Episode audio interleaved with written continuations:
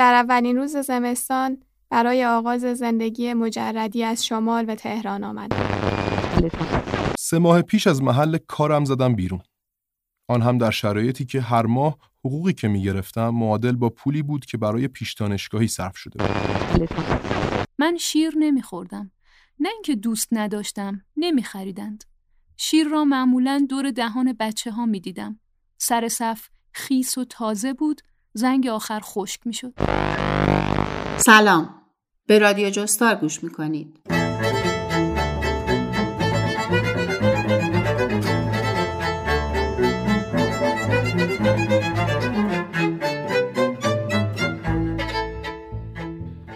من مینا حسنی هستم و این اولین قسمت از سه اپیزود ویژه رادیو جستاره که به مناسبت برگزاری دوره دوم جایزه جستار منتشر میشه.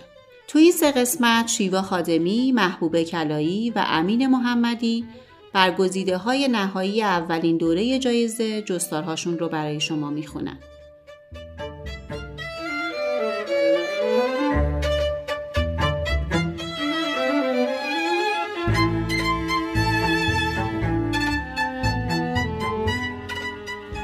هدف از برگزاری جایزه جستار، ثبت تجربه‌های زیسته و تلاش برای روایت بیواسطه و دست اول اونهاست. در عین حال قصد داریم فرم جستار شخصی رو معرفی کنیم و نویسنده‌هایی که در این زمینه به صورت جدی فعالیت می‌کنن، می‌نویسن و مطالعه می‌کنن رو هم بشناسیم. موضوع دوره اول این جایزه مدرسه بود. در فراخوان خواسته بودیم نویسنده‌ها تجربه‌های شخصیشون رو از مدرسه روایت کنن.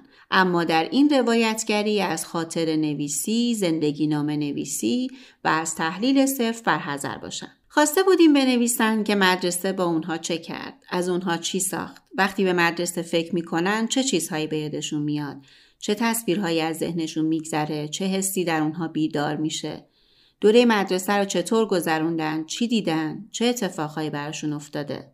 مهلت ارسال آثار که تموم شد، دویست و شصت و دو اثر رو برای انتخاب اولیه و البته انتخاب فنی به هیئت داوران یعنی نوید پورمحمدرضا، معین فرخی و زهرا ملوکی سپردیم. راستش مهمترین بخش داوری جایزه جستار در همین بخش انجام میشه. در همین مرحله از داوری، اعضای هیئت انتخاب از بین آثاری که به دستمون رسیده متن‌هایی رو انتخاب می‌کنن که از نظر فرم میشه اونها رو جستار شخصی محسوب کرد. البته در این داوری چیزی که بیشتر از همه مورد توجه هیئت انتخاب قرار می‌گیره، انتخاب ایده و شیوه مواجهه و بست اون، پژوهش و توانایی فرابردن مسئله شخصی به ساحت عمومی، همینطور ارزش‌های ادبی و مهارت‌های نویسندگی و بیش و پیش از هر چیز ریشه داشتن روایت‌ها در واقعیت.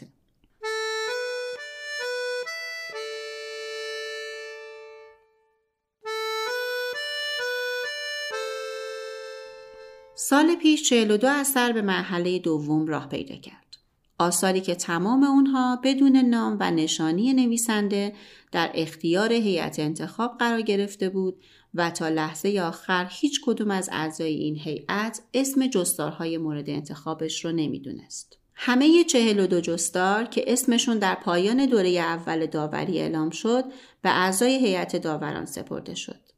شما با مراجعه به صفحه جایزه جستار در اینستاگرام به نشانی خانش دات اس ای دات اوارد میتونید این اسامی رو ببینید. آدرس این صفحه در توضیحات مربوط به پادکست در تمام پادگیرها و در سایت مجله اینترنتی خانش هم آورده شده.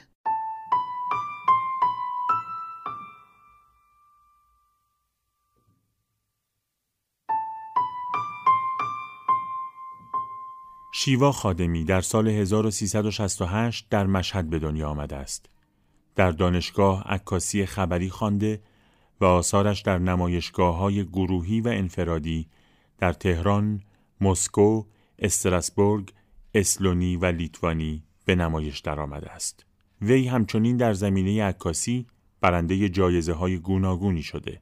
علاقه‌مندیش به ادبیات موجب آشنایی او با کوروش اسدی در بهار هزار و سیصد و نود و پنج شد و با شرکت در کلاس‌هایش قدم‌های تازه‌ای در مسیر داستان کوتاه برداشت.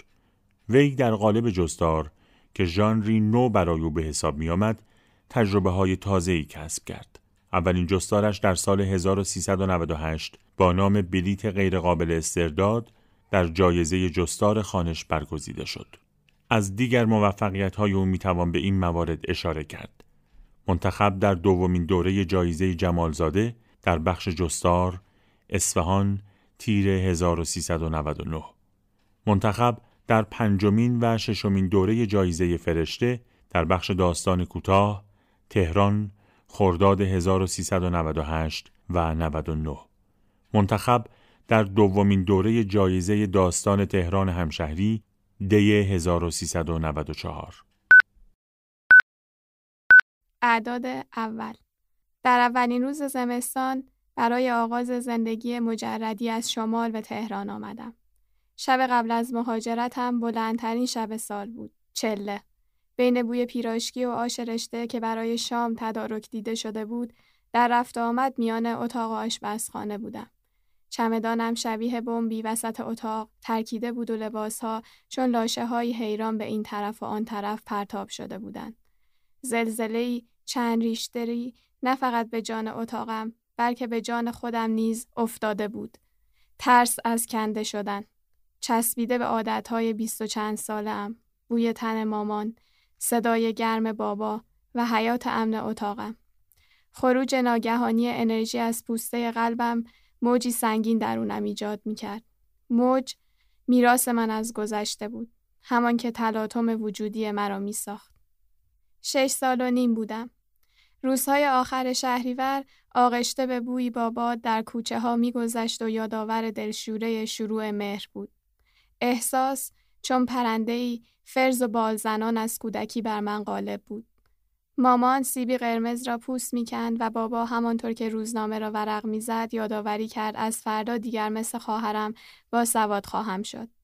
همگی لبخند می‌زدند جز من که خودم را در کاناپه جمع کرده بودم و سیبی که مامان برایم قاچ کرده بود دست نخورده رنگش زرد شده بود. موجی سنگین حمله کرده بود و دریا طوفانی شد. آن وقتها در خیالم خانه را ساحل می‌دیدم و هر چیز غریبی را دریا. ساحل امن و امان بود، دریا بیمناک.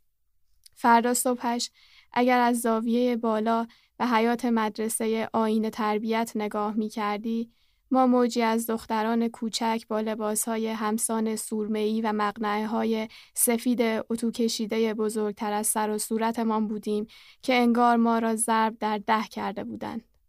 جدول ضربی که خروجی‌های شبیه به همدیگر حاصل آن بود. ما ماهی‌های متحدالشکلی بودیم در آبی ناامن شناور و این تازه شروع دریا بود. در میان این خطهای سرمه‌ای، آنکه بیشتر از همه لرزان این پا و آن پا می‌کرد من بودم. گلایول‌های صورتی را به ما هدیه دادند و صدای تیز پشت بلندگو اعلام کرد بعد از شنیدن صدای سوت دستای مادرتان را رها کنید و راهی کلاس‌ها شوید. شکوفه ها مگر جشن دارند؟ درختانی هم هستند که شکوفه هایشان چسبیده به شاخه درخت ها و تمایلی به کنده شدن ندارند مگر دست طبیعت، برفی یا بارانی شکوفه را جدا کند. مدرسه آیا همان دست طبیعت است؟ همان باران تندی که ناغافل تو را از ریشه می کند، تو را پرت می کند به ناکجایی که باید با آن بسازی؟ سوت زده شد و چند ریشتر لرزیدم و راهی راهروی تاریک و بعد کلاسی با شرشره های قرمز و سبز و بادکنک های آبی و صورتی شدم. ذهن موجود بازیگوشی است که گاهی هم گوشه‌گیر می شود.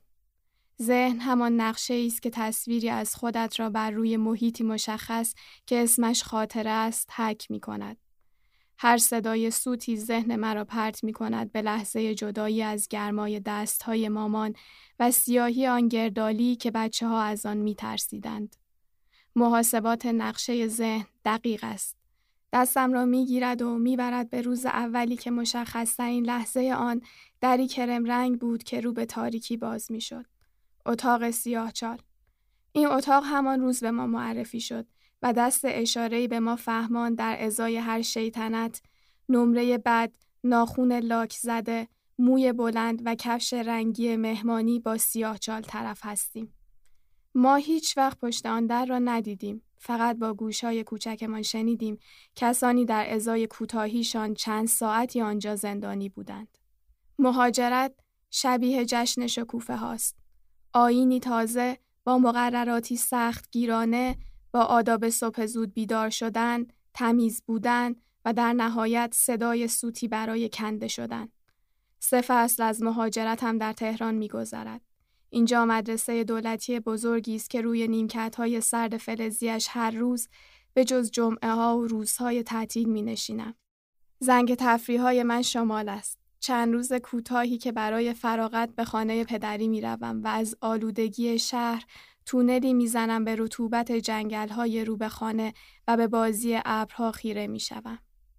استرس یادگاری از دوران مدرسه‌ام است. همان شکوفه کوچکی که روی سینم رشد کنان یادآوری می‌کند این مرخصی کوتاهی است. مهاجرت شبیه روزهای اول مدرسه است. ماهی سیاه کوچک خسته از تکرار که در دل دریای افتاده است و تنش را عادت به یکسان‌سازی می‌دهند. مهاجرت توأم با ترسی ناشناخته است. سیاه چالی با هزار توهایی نامرئی که اضطراب پشت آن خانه دارد. اعداد حسابی. از ترس ترافیک بعد از فوتبال، یا شاید بهتر باشد بگویم از عدم تسلط کافی به شهر، نیم ساعت زودتر اسنپی گرفتم. راننده از آینه نگاهی کرد و گفت خوش شانسم که خیابان‌ها هنوز خلوت است. شانس، این خمیره‌ای که از منظر هر کس یک شکل به خودش می‌گیرد. این خمیره اگر وجود داشته باشد این روزها از من دور است، بی شکل است و دستم نمی رود به آن جان بدهم تا هویتی پیدا کند، تا چشمی و دهانی به آن اضافه کنم. فرعی ها تاریک است و خلوت بودن اتوبان ها غافل گیرم می کند.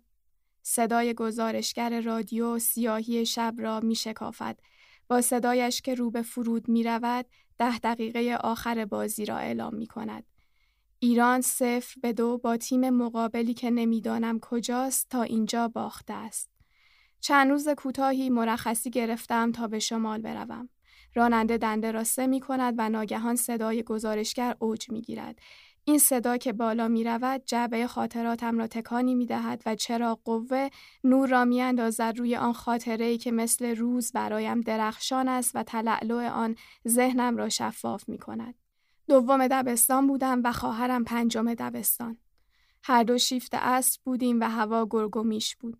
لکه نارنجی میانه آبی ابرها خودش را جا داده بود. در مینیبوس آبیمان که نام رانندش آقا شهریار بود نشسته بودیم. پسرها ردیف‌های جلو و دخترها عقب. صدای گزارشگر رادیو بالا و بالاتر میرفت. پسرها از جایشان بلند شده بودند و ما طبعاً از آنها تقلید میکردیم. از روی صندلی‌ها بلند شدیم. آقا شهریار خورده‌ای به ما نگرفت که ایستاده‌ایم.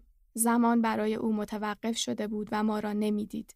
نیم قوسی به تنش داد، انگار می‌خواست از جا بلند شود. در دنیای دیگر سیر می‌کرد، جهانی که در آن نقش راننده را دیگر بازی نمی‌کرد. فرمان را لحظه کوتاه رها کرد و بعد فریاد بلند گل گزارشگر زمان را شکست. تیم ملی بعد از بیست سال به جام جهانی می رفت.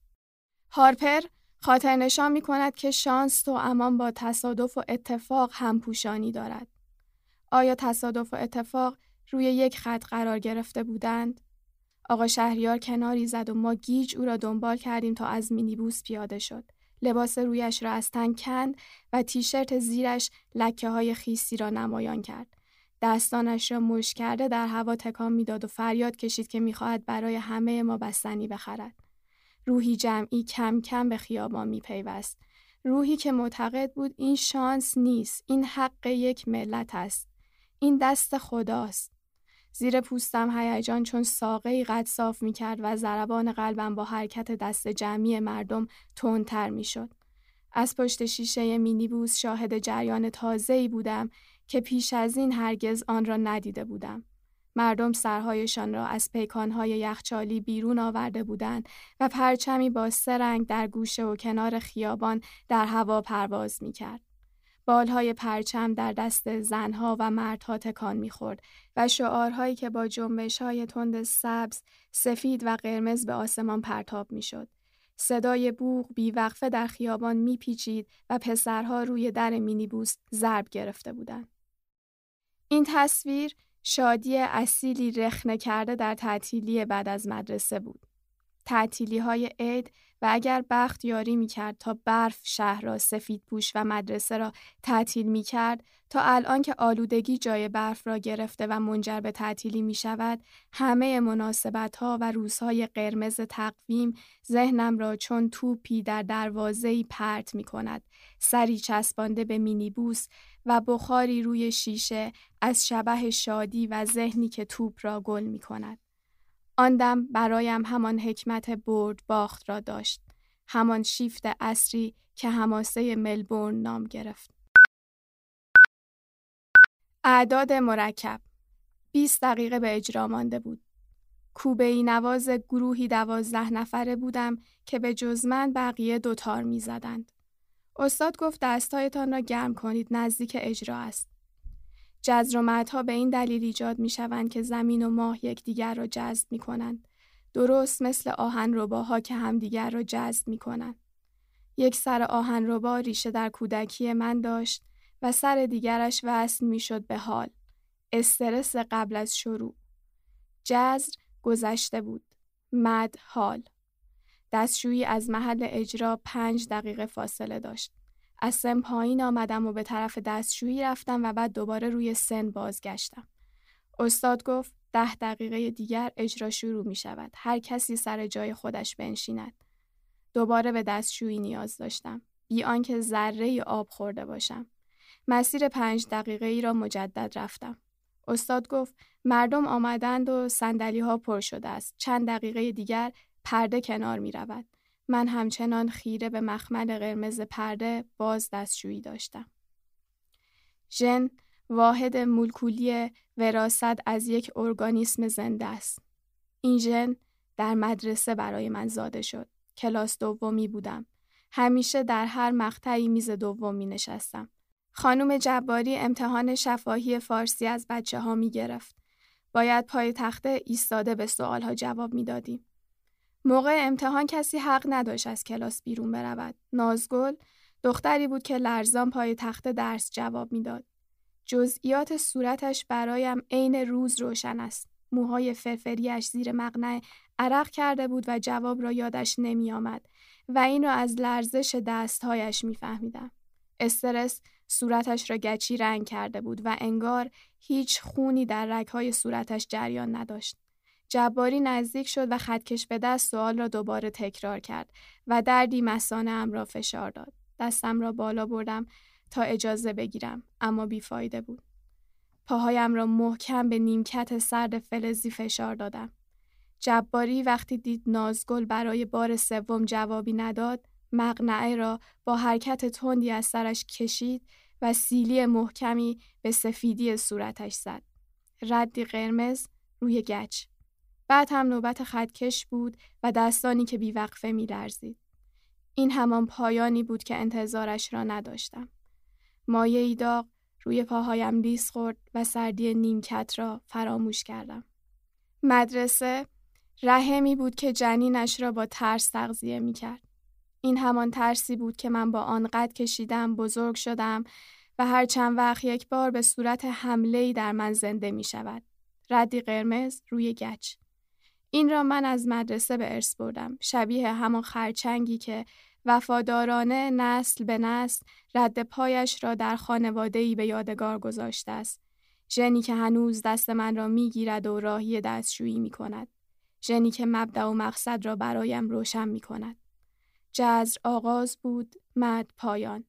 مدرسه نقطه‌ای بود که شروع و پایان را اندازه می‌گرفت، ضرب و تقسیم می‌کرد و در بسته‌بندی‌های عددی در ذهن ما جاگذاری می‌کرد و هر پایانی به همان اندازه می‌توانست دلهره آور باشد که هر آغازی. اعداد گنگ. من و دوستم شبیه آیین‌های دورافتاده رسمی غریب بین خود داریم. صداهای پیرامون زیستمان را برای هم ارسال می‌کنیم.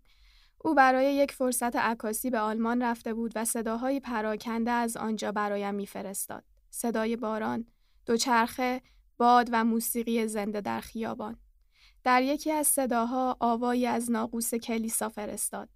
معمولاً در مراسم‌های مختلف مانند ازدواج و خاکسپاری این ناقوس در کلیسا نواخته می‌شود.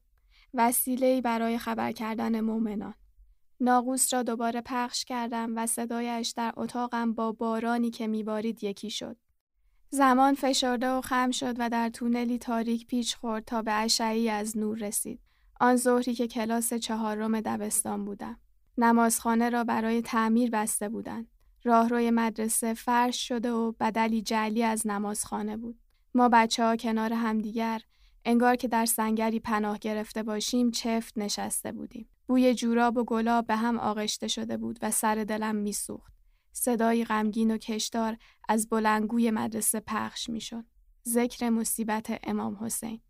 کنار دستی هایم در سنگر روی پاهایشان خم شده بودند و با لرزش شانه ها گوله های اشک روی مقنعهشان جا خشک میکرد. اول چند نفر، بعد یک دسته، بعد کم کم همه کسانی که دورم جمع بودن حق حق میکردن.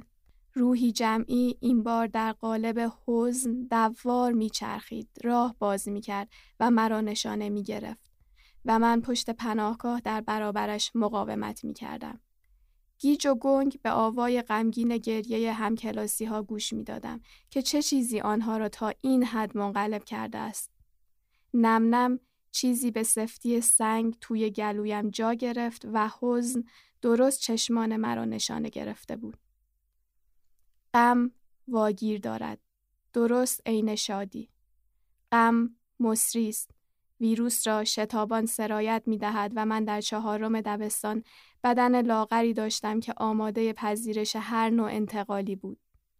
به اعتقاد دورکیم، دین نه امری موهوم و ساختگی بلکه کاملا حقیقی است.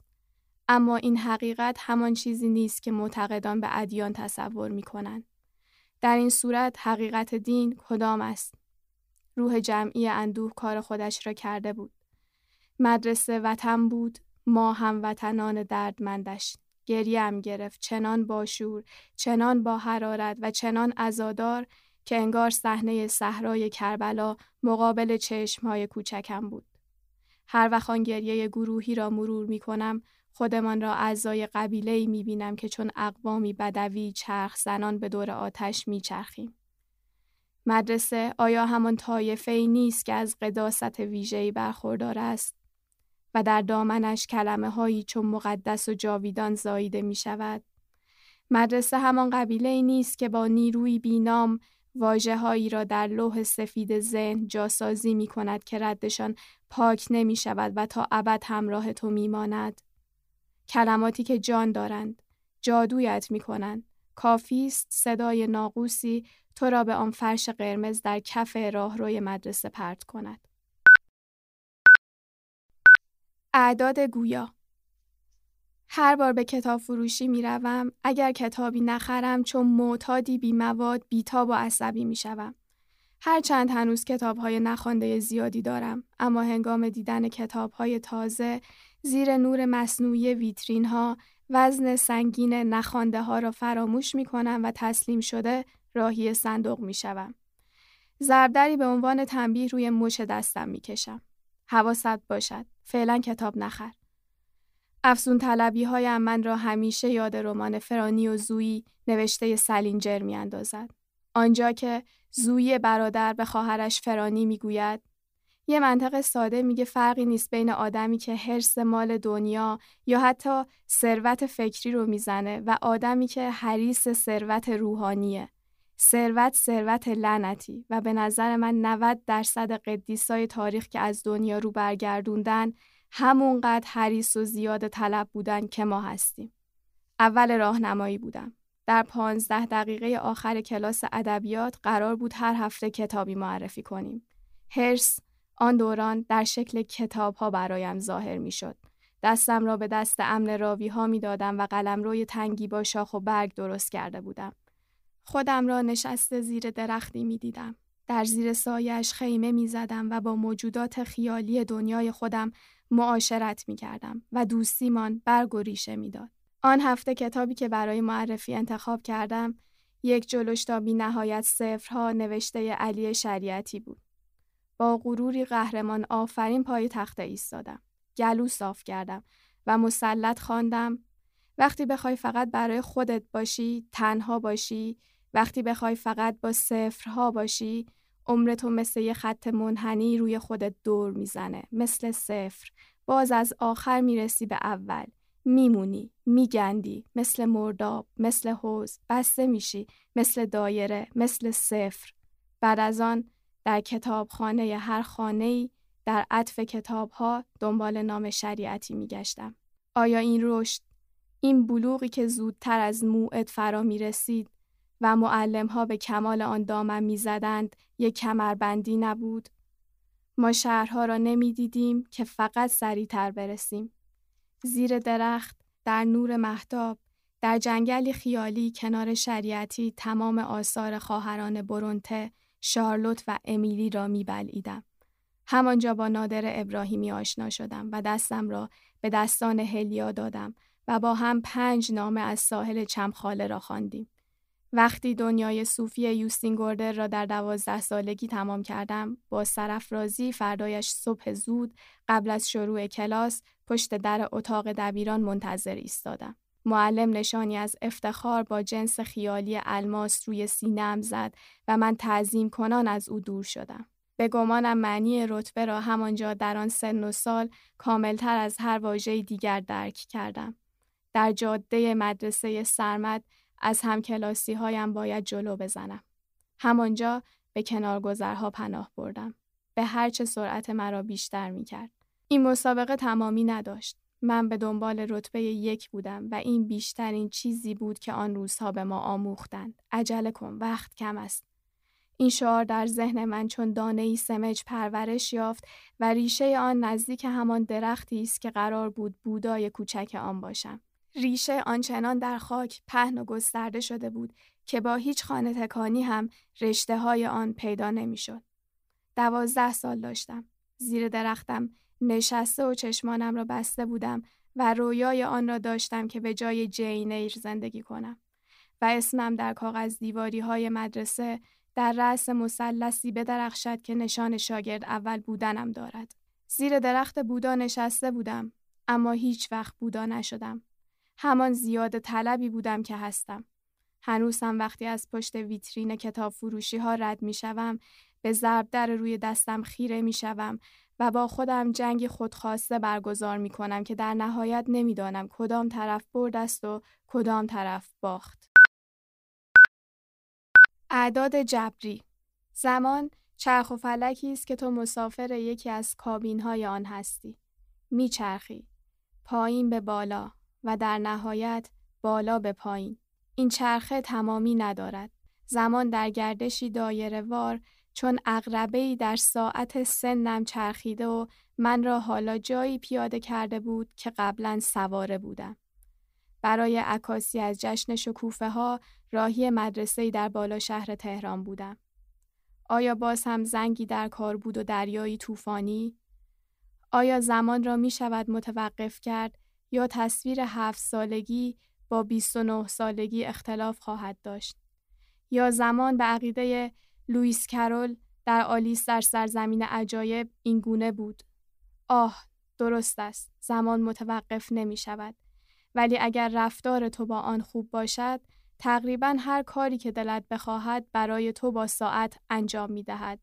مثلا می توانی تا هر وقت که بخواهی ساعت را روی یک و نیم نگاه داری. مدرسه بالا شهر پر از پسرانی با موی آراسته و ژل زده‌ای بود که لباسهایشان در مارک زارا و نایک، کلاه‌ها در آدیداس و ساعت و عینک آفتابیشان در سواج خلاصه می‌شد. نه، خبری از کچل کردن در اولین روز مدرسه، لباس‌های یک دست و قالب‌سازی یکسان نبود. بچه‌ها هر کدام خود ماهی سیاهی گریزان از تکرار بودند و قبل از مرحله جدایی قرار بود چند بازی دست جمعی با مادرشان انجام دهند.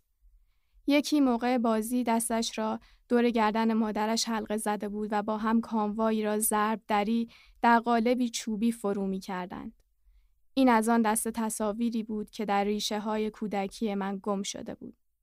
دیگری به مادرش کمک می کرد تا توپ بسکتبال را با هم درست وسط تور بیاندازند. این تصویرها چون پازلی ناقص در روزگارم کم داشتم. بازی جایگزینی برای صف بستن شده بود. این همان چرخی است که چرخشش فرق می کند. صدای سیروان خسروی در حیاط مدرسه پخش می شد که بچه ها هماهنگ با آن می خواندند. دوست دارم زندگی رو. نه، دیگر خبری از سوت نبود. مربی ها پسرها را آقازاده خطاب می کردند. بچه ها قبل از جدایی باید به همراه مادرهایشان در مراسم آببازی شرکت می کردند. قطره های آب از لای موی پسر بچه ها می چکید و در آغوش مادرشان قایم می شدند. کودک های درون مادرها مساوی بود با پسرهای هفت ساله و برایشان مهم نبود آب لایه های کرم ضد آفتاب و آرایش صورت را پاک می کند. آنچنان محو در مناسک آببازی بودم که صحنه رمانتیک جدایی را ندیدم که چطور پسرها راهی کلاس شدند. مراسم به روان بودن آب تمام شد. بعد از رفتن پسرک ها فقط توانستم تقسیم بندی جدیدی را در ذهنم طراحی کنم. مدرسه شهری است رو به رشد. مدرسه شهری است که گودال و چاله هایش به مرور زمان آسفالت می شود. آسمان خراش ها جای ساختمان های کوچک چند طبقه را می گیرند. پارک ها جای حفره های خالی شهر را پر می کنند. داربست ها به کمک آبادانی می آیند. زیرگذرها در دل زمین جا باز می کنند و پلها مسیرهای نو می سازند. مدرسه شهری در حال بازسازی است و زمان گردی است روی شهر که پوسته هایش را به مرور می کند و به زمین می اندازد. اعداد طبیعی. راز اعداد در چیست؟ فقط یک بار روی صحنه تئاتر رفتم. آن هم برای بازی در نقش اعداد. در عددهای پارچه‌ای فرو رفته بودیم. من هفت بودم و تا سی و دو ادامه داشتیم. اول یک روی سن آمد و چون روکش عدد برایش بزرگ بود سکندری خورد. دو خودش را جمع کرد و بیتی خواند. هفت و هشت و نه از قضا باید با هم سرودی را اجرا می کردند که وقتی هفت جمعیت و نور را دید شعر را فراموش کرد و هشت و نه به جایش جبران کردند. این صحیح ترین نقشی بود که مدرسه به ما حواله داده بود. نقش اعداد. ما با دستبندی از اعداد به دنیا می آییم. سرنوشتی که از یک مچبند شروع می شود. عددی حک شده بر روی آن که نماینده هویت ماست و ما با اعداد به زیر خاک می رویم. اعداد پوست ما هستند. روکشی بر جانمان. ما به تاریخ گره خورده ایم و تاریخ خلاصه در سال است و سال چکیده عدد هاست و هر عدد یک خاطره است. هر خاطره یک وصل و فصل و هر وصل و فصلی نطفه‌اش در مدرسه بسته می شود. بستری که اولین حلقه های دوستی و اتحاد را رهبری می کند و به همان موازات اولین جدایی ها و دشمنی ها را. قد رقم‌ها بلندتر می شود و سن دوری و دوستی‌ها بیشتر و ما مسافر همیشگی زمینی هستیم که دانه‌هایش عدد است. مدرسه بلیتیست غیر قابل استرداد، سندی که هویت فردی تو رویش حک شده است. صندلی مشخصی داری، مسیر و تاریخی معین و در جاده پیش می روی. مدرسه چشم است. عضوی حسی از بدن انسان که هیچ وقت تاریک نمی شود. چشم ها محرم رازهای سر به مهری هستند که دهان باز نمی کنند مگر آنکه ذهن یادآوریش کند. خاطرات دیده آن هستند و جدایی در کار نیست. چشم همه جا هست.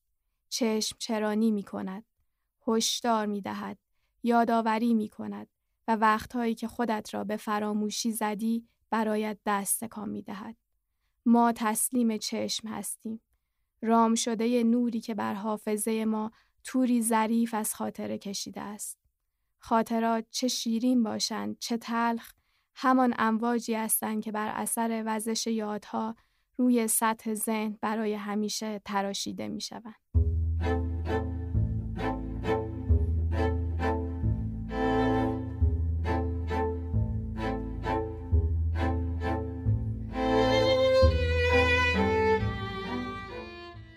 خوبه بدونید که هم پارسال و هم امسال سعی کردیم اعضای هیئت داوران از حوزه‌های مختلفی که به نحوی با روایتگری ارتباط دارند انتخاب بشن تا جستارها فقط به لحاظ ارزش ادبی سنجیده نشن، بلکه مهارت تحلیل و پژوهش و روایتگری هم در اونها مورد ارزیابی قرار بگیره.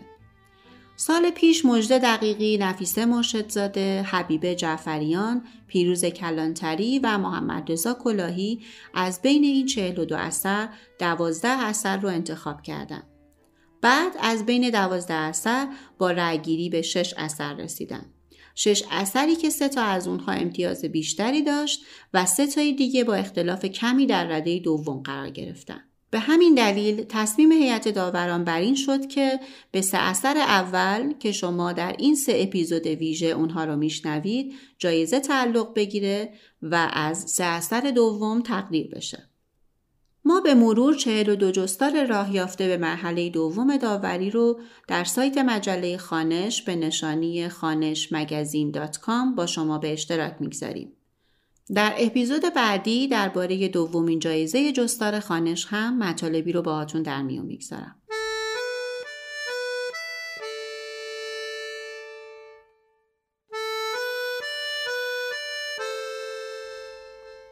این قسمت ویژه از رادیو جستار که در آذر ماه نود و نه منتشر میشه رو من مینا حسنی با همکاری رضا فضلالله نژاد تهیه کردیم. صاحب امتیاز این پادکست هم مؤسسه فرهنگی هنری خانشه. خوشحال میشیم اگه این پادکست رو دوست داشتید به دوستانتون معرفی کنید و نظرها یا انتقادهاتون رو با ما در میون بگذارید. مراقب خودتون باشید و آرزو کنید این روزهای سخت زودتر به پایان برسه.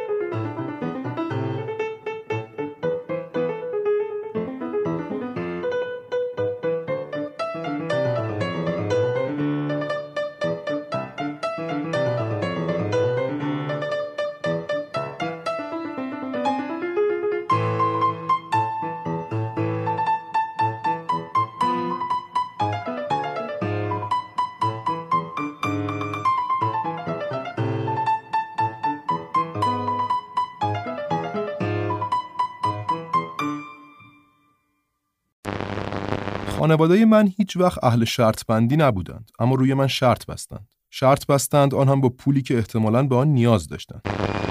چمدانم شبیه بمبی وسط اتاق ترکیده بود و لباسها چون لاشه‌های حیران به این طرف و آن طرف پرتاب شده بودند.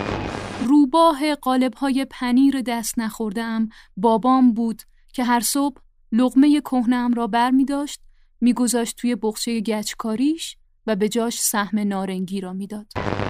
سلام، من مینا حسنی هستم. به رادیو جستار گوش میکنید.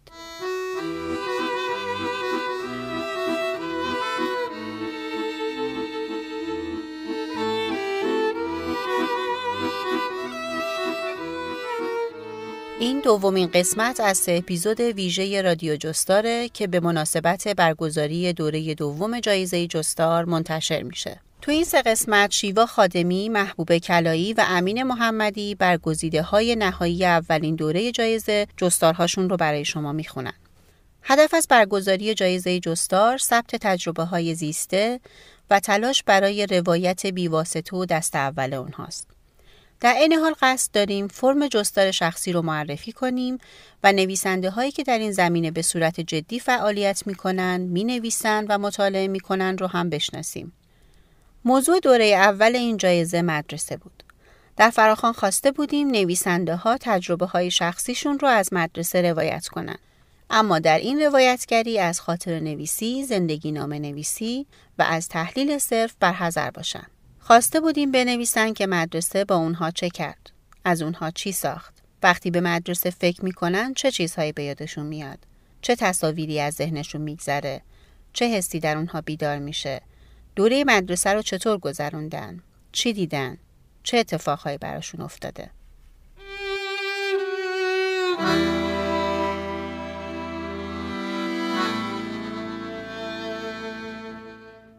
محبوب کلایی، دانشجوی تازه فارغ شده از تحصیل، در دانشکده سینما تئاتر دانشگاه هنر کارشناسی ارشد انیمیشن خوانده است. برای خودش این دو جمله شرح حال کاملی است، چون دقیقاً شرح حالای اوست، از آنجا که یک تجربه گراست و این شرح حال هم باید بیش از چند جمله باشد.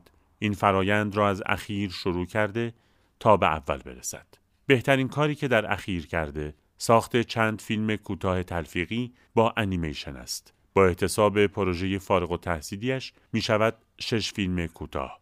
از این تعداد تا به حال فرصت نشر سه فیلم را داشته که بر آنها سوار شده و به جشنواره‌های کوچک و بزرگ زیادی سفر کرده.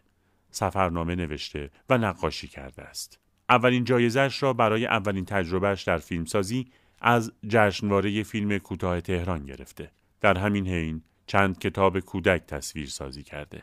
کمی قبلتر از دانشکده هنرهای زیبای دانشگاه تهران در مقطع کارشناسی طراحی صنعتی فارغ التحصیل شده. پروژه فارغ التحصیلی‌اش در مورد کتاب‌های آینده بوده. پیشتر هم روی زبان ژاپنی دست گذاشته بوده و به عنوان دستمایه‌ای برای تئاتر کلمات به آنها نگاه کرده. این اسم را روی اتفاقی که در آینده برای کلمات کتاب‌ها خواهد افتاد انتخاب کرده است. بعدتر که انیمیشن خوانده، این فکرها را آزمایش کرده و در حال پرورش آنهاست. در این فاصله جستارهای شخصی زیادی نوشته که نتیجه ناسازگاریش با دانشگاه بوده.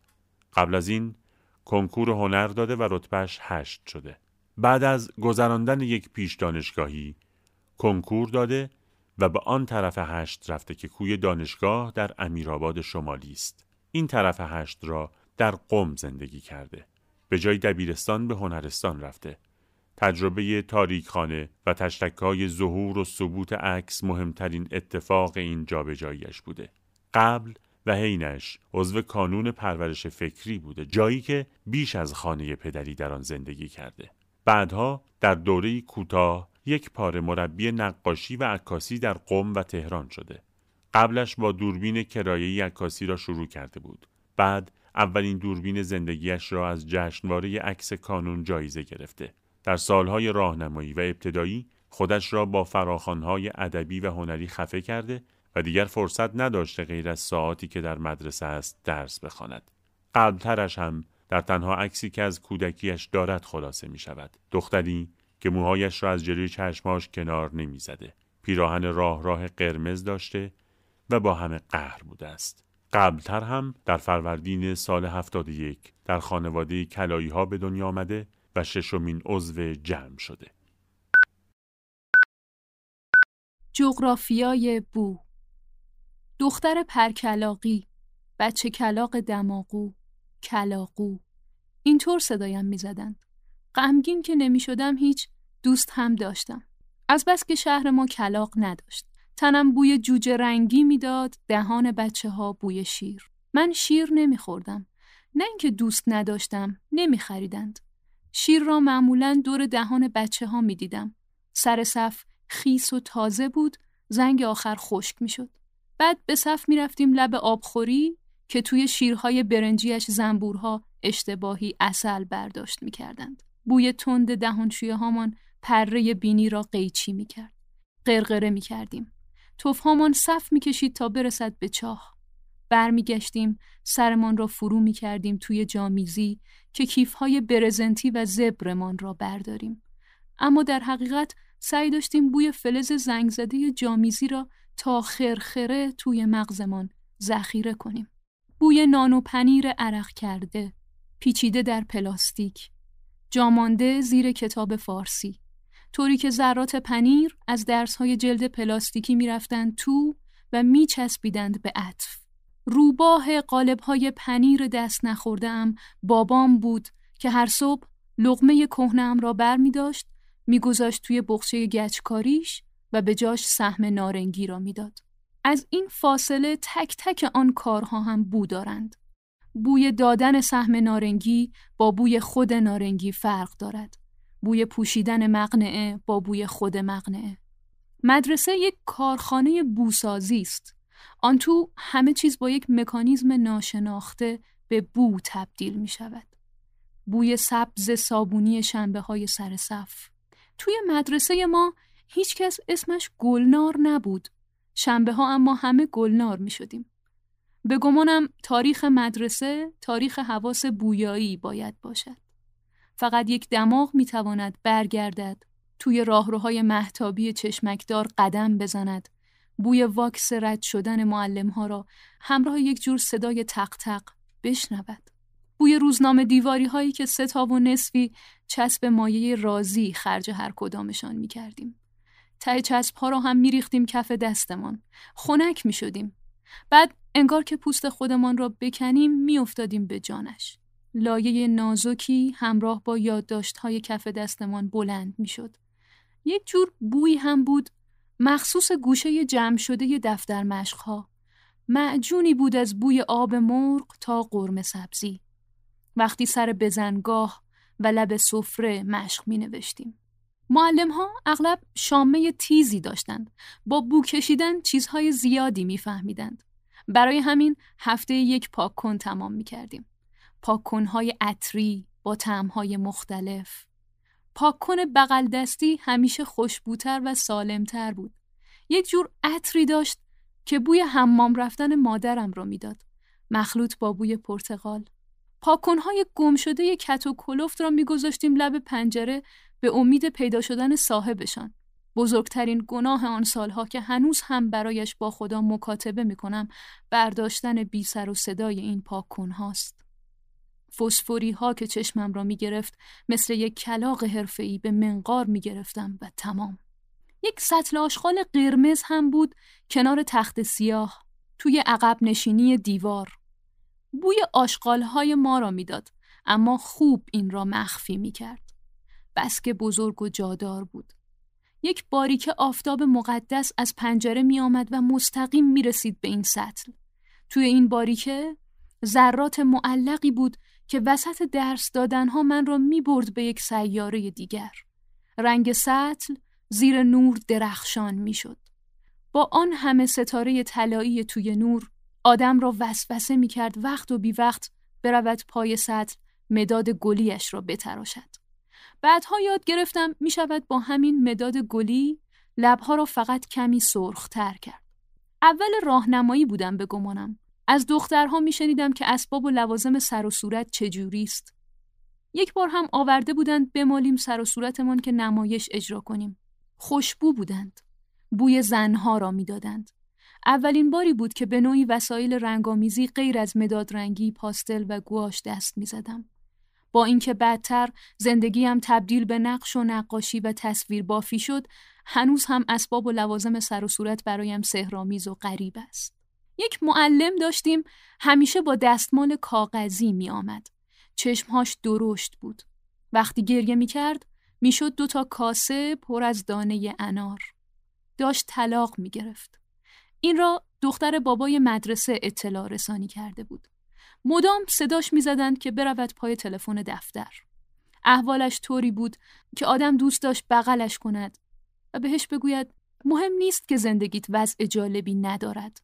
در عوض خیلی خوب املا میگویی و سرمشق‌های خوشنویسیت حرف ندارد. زیاد نگاهش میکردم، خیره میشدم. فکر میکردم اگر جاش بودم و یکی را داشتم که بعد تنهام میگذاشت چه شکلی میشدم؟ هیچ وقت یک آدم طلاق گرفته را از نزدیک ندیده بودم. معناش از خانواده ما دور بود. توی همین مدرسه با مادر مرده ها، پدر مرده ها، و بچه هایی که زن بابا داشتند، بچه هایی که هیچ کدام را نداشتند هم آشنا شدم. میکائیلی از آن همکلاسی های فرشته‌ای بود که خیلی زود مثل زنها شد.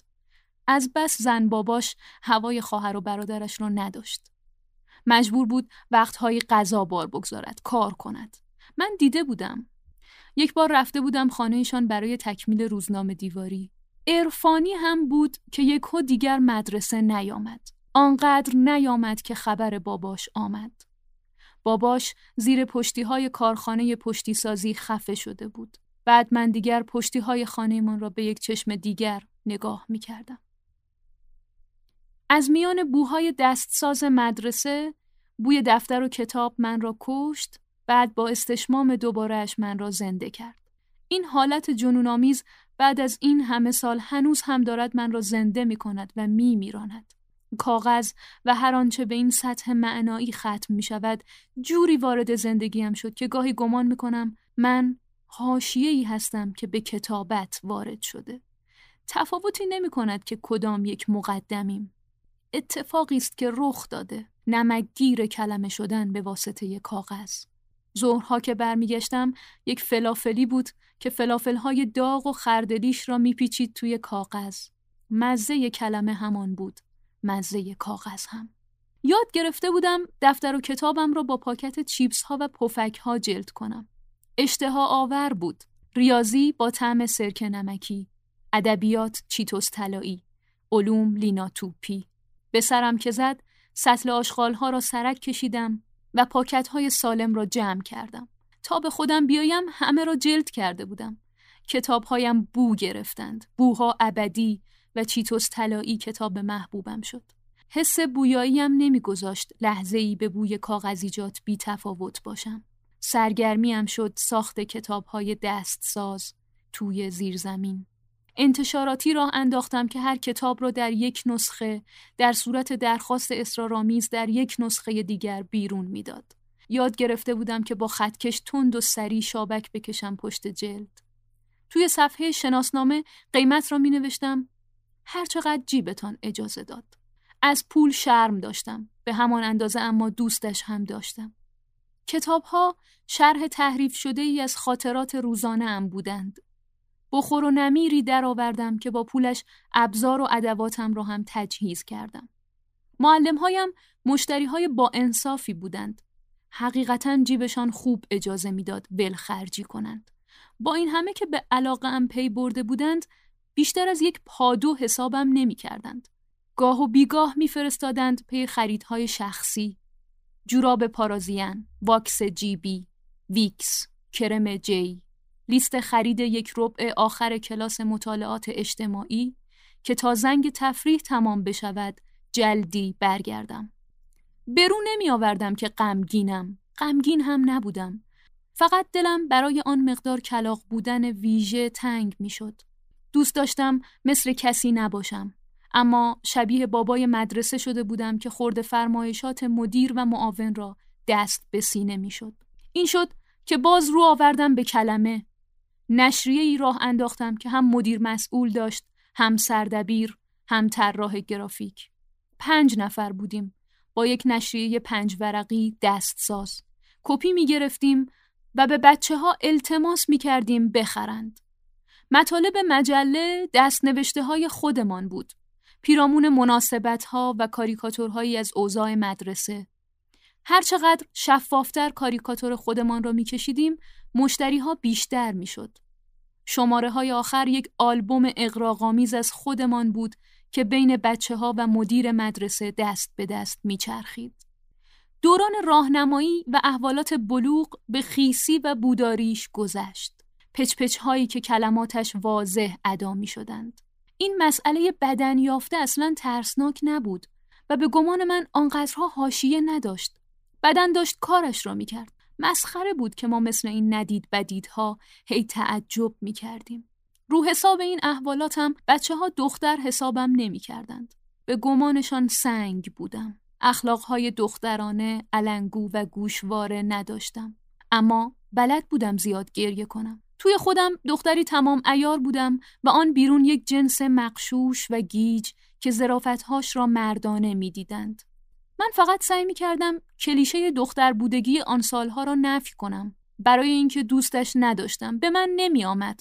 یعنی فکر می کردم به من نمی آید.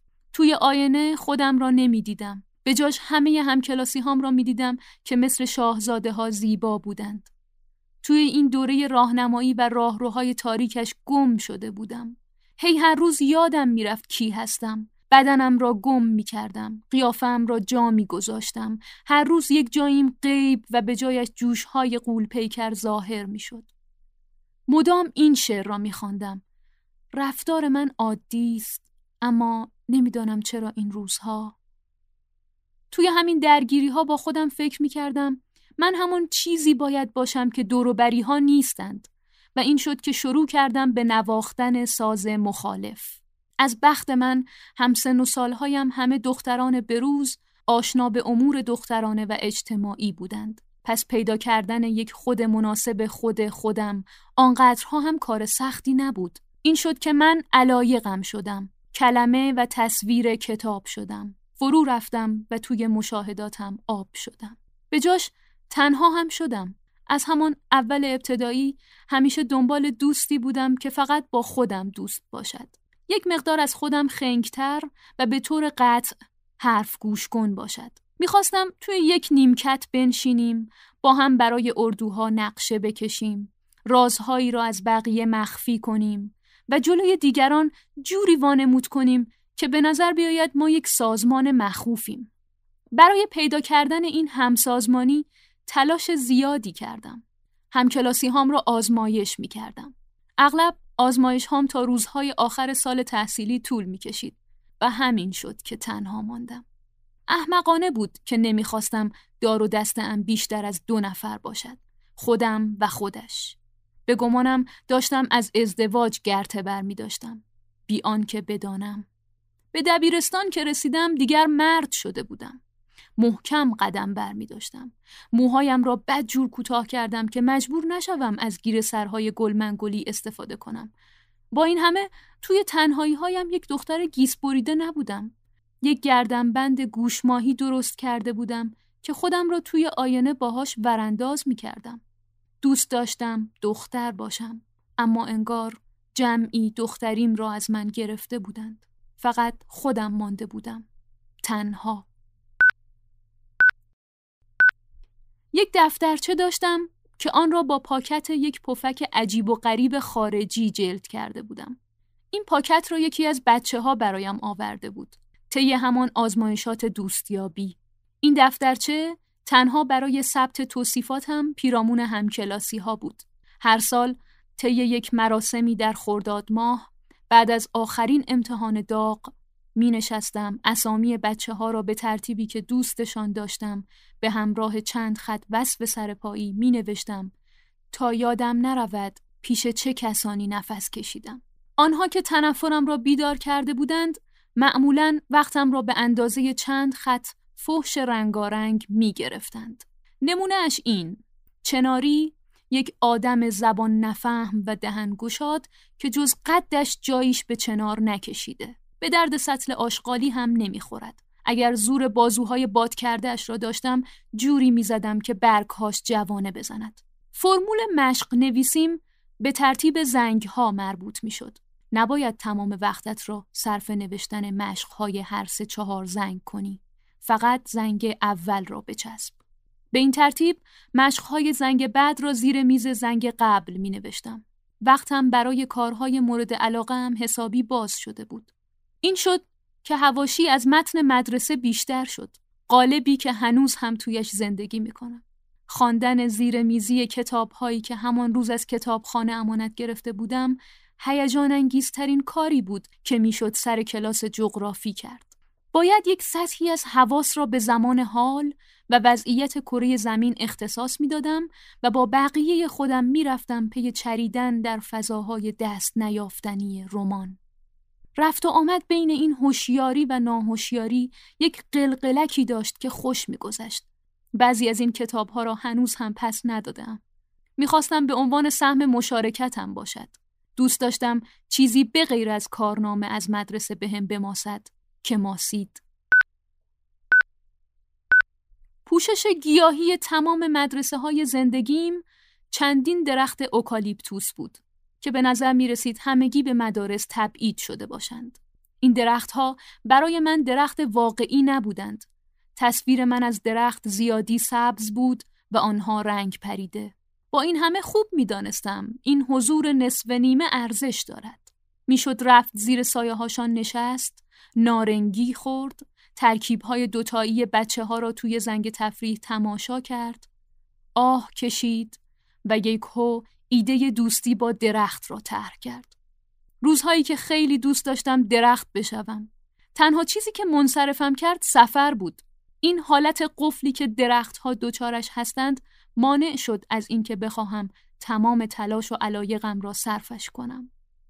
با این همه یک کارهایی کردم. شروع کردم به جمع کردن مجموعه‌ای عظیم از برگ‌ها. هر برگ یک درخت بود مثلا. باهاش کارت پستال‌هایی ساختم که نشان اختصاصیم شد. روز معلم آن سال را با همین درختواره ها سر کردیم. هر معلم یک برگ. به همین واسطه یک دوست پیدا کردم که توی یک کلاس دیگر بود. همه چیز تقریباً خوب و شاعرانه شروع شد. ما شروع کردیم که جنگ‌های ادبی راه بیاندازیم. نقاشی می کردم، می نوشتم. او هم می سرود. یک نشریه عجیب و غریب هم راه انداختیم. یک روز از خواب بلند شدم. دیدم او یک شاعر حسابی شده و من پخش و پلا. از بس آچار فرانسه بودم. کارهای زیادی می کردم. چند نفر بودم. اینها باعث شده بود همه من را گم کنند. من هم آنها را. بعد دیگر مدرسه را از ما گرفتند. زیر پایم خالی شد. او هم شاعر نماند. دکتر شد و آخرین سازمان نصف نیمه ام تجزیه. حالا مدرسه این نمانده است. هرچه که هست، یک جغرافیای بویایی است. یک جای مغز به واسطه یک بو تیر می کشد. به دنبالش زنجیره بوها آدم را به جان مدرسه می اندازد. جایی به جز مدرسه که ندارد. حتی پشگل که بابای مدرسه پای باغچه های حیات می ریخت. بو تمام زنگ پرورشی و حتما دفتر مدیر را قبضه می کرد. من بدم نمی آمد. و به گمانم از بوی پا خیلی بهتر بود. نمازخانه را میشد با بو کشیدن پیدا کرد. جوراب‌ها با توجه به رنگشان بوهای مختلفی داشتند. من اما همیشه بوی باقالی پخته میدادم. زنگ قرآن به اجبار توی نمازخانه بود. این کار را سخت میکرد.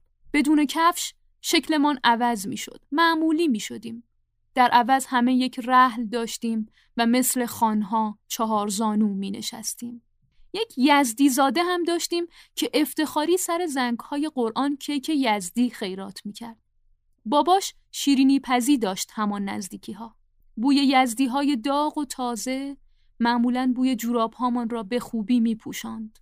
این بود که یزدی زاده بیش از اندازه محبوب شد. واقعیت این است که بوها دومینو بازی می‌کنند.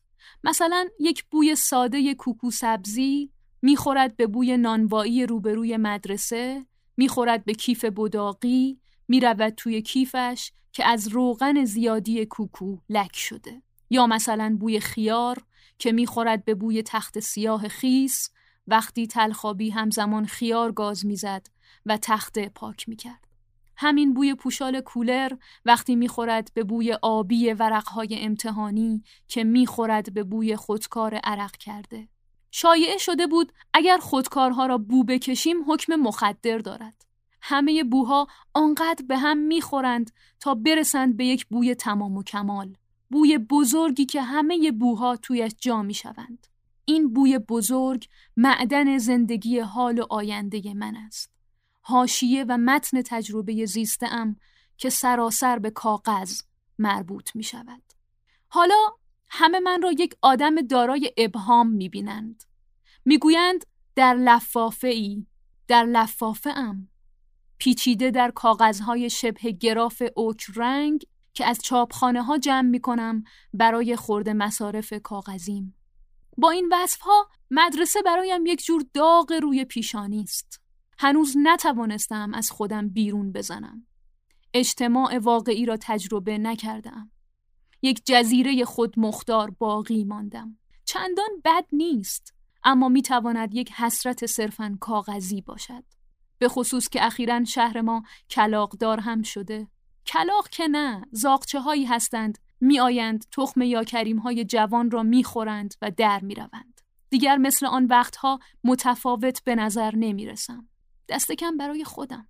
هرچند همزیستی و رسوخ در اجتماع وقتی بیشتر می شود که میزان تفاوت بالا نباشد. این خوب است که بیش از اندازه معمولی به نظر می رسم. اما واقعیت این است که اصلاً معمولی به نظر نمی رسم. همکلاسی هم بزرگ شدند. به اتفاق بچه هاشان با هم خاله بازی می کنند. آنها یک جامعه دارند با شعبهای تضمینی در سراسر دنیا. خب البته من هم یک جزیره دارم که تا به حال هیچ کس را توش راه ندادم. یکی از معلم هام چنین روزی را دیده بود. یک روز من را کنار کشید، رفتیم ته راهروی منتهی به دستشویی معلم ها. گفت می‌خواهد در مورد مسائل مهمی با من حرف بزند که این شکل در خودماندگی من را خواهد کشت. اینها را که میگفت توی دلم میخندیدم. اداش را در میآوردم. دهنکجی میکردم. بعد دستشویی دچار ترافیک شد و حرف هامان طولانی. یک آدرسی برام نوشت که بروم خانهشان و مانده نصیحت‌ها. رفتم. معلمم توی لباس خانه و با لب‌های صورتی براق اصلاً قابل اعتماد نبود. پذیرایی کرد و برام توضیح داد که دارم شبیه یک لوبیای سحرآمیز عمل می‌کنم. اینطور که بالا می‌روم دست کسی بهم نمی‌رسد. یک جا، یک روزی خشک خواهم شد. آن موقع من داشتم باقی معلم هام را توی لباس راحتی تصور می‌کردم و هی خنده ام می‌گرفت. داشت میگفت که روزی بد جور تنها میمانم. میگفت چرا با بچه ها توی بزن و برقص ها شرکت نمی کنم؟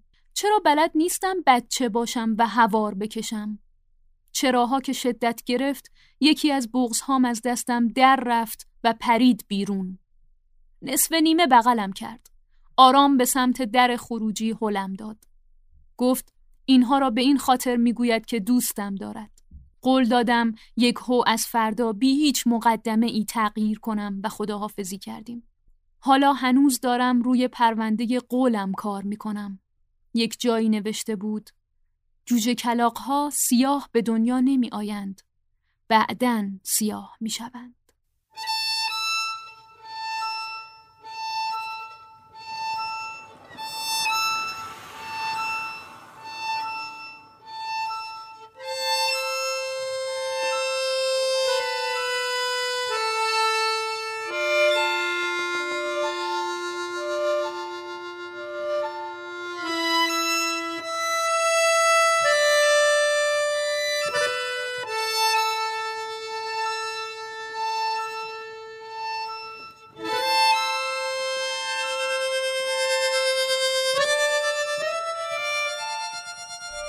احتمالا شنیدید که امسال برای بخش اصلی دوره دوم جایزه جستار موضوعی در نظر نگرفتیم. فکر کردیم بیشتر تمرکزمون رو بگذاریم روی پیدا کردن متن‌هایی که فرم جستار شخصی در اونها مشخص و بارزه. اما یک بخش جنبی معرفی کردیم، بخشی که برای خودمون هم جذابه. از نویسنده‌ها خواستیم جستارهایی بنویسن درباره تأثیر ادبیات بر زندگیشون. بگن ادبیات چطور اونها رو نجات داده. چطور از غم‌ها و ناکامی‌ها و ناامیدی‌ها به ادبیات پناه بردن؟ بگن کدوم نویسنده الگوشون بوده یا با کدوم شخصیت داستانی همزاد پنداری داشتن؟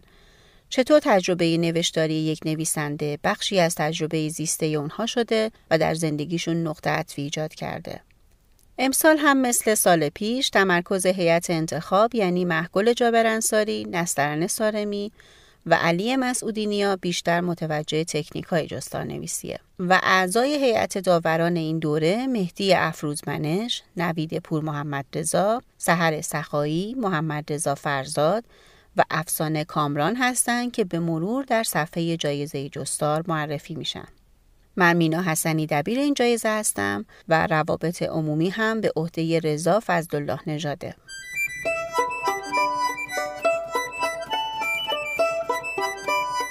خیلی ها سوال میکنن که جستار چیه؟ فرق جستار با داستان چیه؟ جستار شخصی به چه فرمی گفته میشه و سوالهایی مثل این. ما تلاش کردیم با ارجاع علاقه‌مندان به چند تا مطلب که ترجمه و در سایت‌های مختلف منتشر شده بود به این سوالها پاسخ بدیم. ولی این تلاش کافی نبود. برای همین امسال تصمیم گرفتیم در کنار فراخوان جایزه و معرفی اعضای هیئت انتخاب و داوری مطالبی رو هم ترجمه یا تالیف کنیم که به جستار نویسی کمک میکنه. از تعریف جستار گرفته تا توصیه هایی که جستار نویس های بزرگ برای نویسنده های تازه کار دارن. در عین حال داریم یک سری از درس گفتارهای دوره نویسندگی خلاق دانشگاه گاتام رو هم ترجمه میکنیم که به مرور در مجله آنلاین خانش منتشر میشه. علاوه بر این، باید کارگاه‌هایی برگزار میشد که به جستارنویس‌ها در پیدا کردن ایده، بست ایده و ساختارمند کردن جستار هم کمک کنه.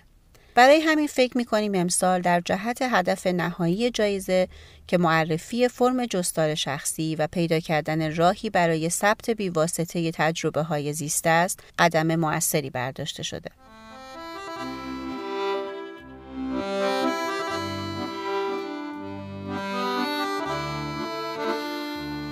برای اینکه در جریان جزئیات مربوط به جایزه قرار بگیرید، به صفحه خانش اسای اوارد مراجعه کنید و برای خوندن چهل و دو جستار برگزیده دوره اول به سایت خانش مگزین دات کام سر بزنید. جستارهاتون رو به ایمیل خانش دات اس ای دات اوارد ات جیمیل دات کام بفرستید و هر گونه سوال یا ابهامی رو از همین طریق با ما در میون بگذارید. امیدوارم امسال اسم شما رو هم در فهرست برگزیده های این جایزه ببینیم یا لااقل برگزاری این جایزه تونسته باشه یک فرم ادبی جذاب رو به شما معرفی کنه. خوشحال میشیم اگه این پادکست رو دوست داشتید به دوستانتون معرفی کنید و نظرها یا انتقادهاتون رو با همون در میون بگذارید. رادیو جستار رو میتونید در تمام اپ‌های پادگیر از جمله کست باکس و همینطور اپ پادکست بشنوید. در عین حال فایل تمامی اپیزودها در کانال تلگرام رادیو جستار منتشر میشه.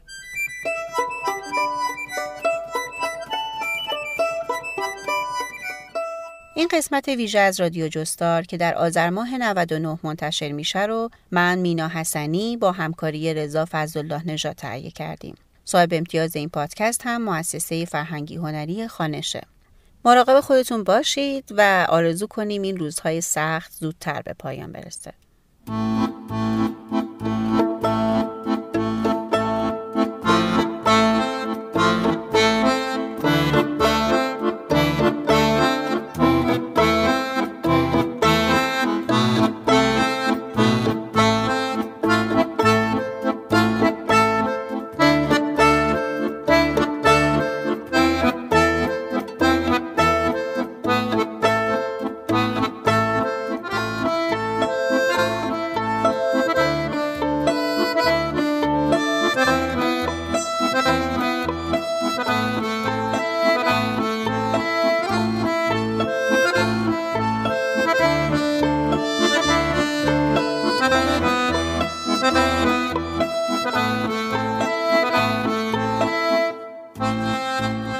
Bye.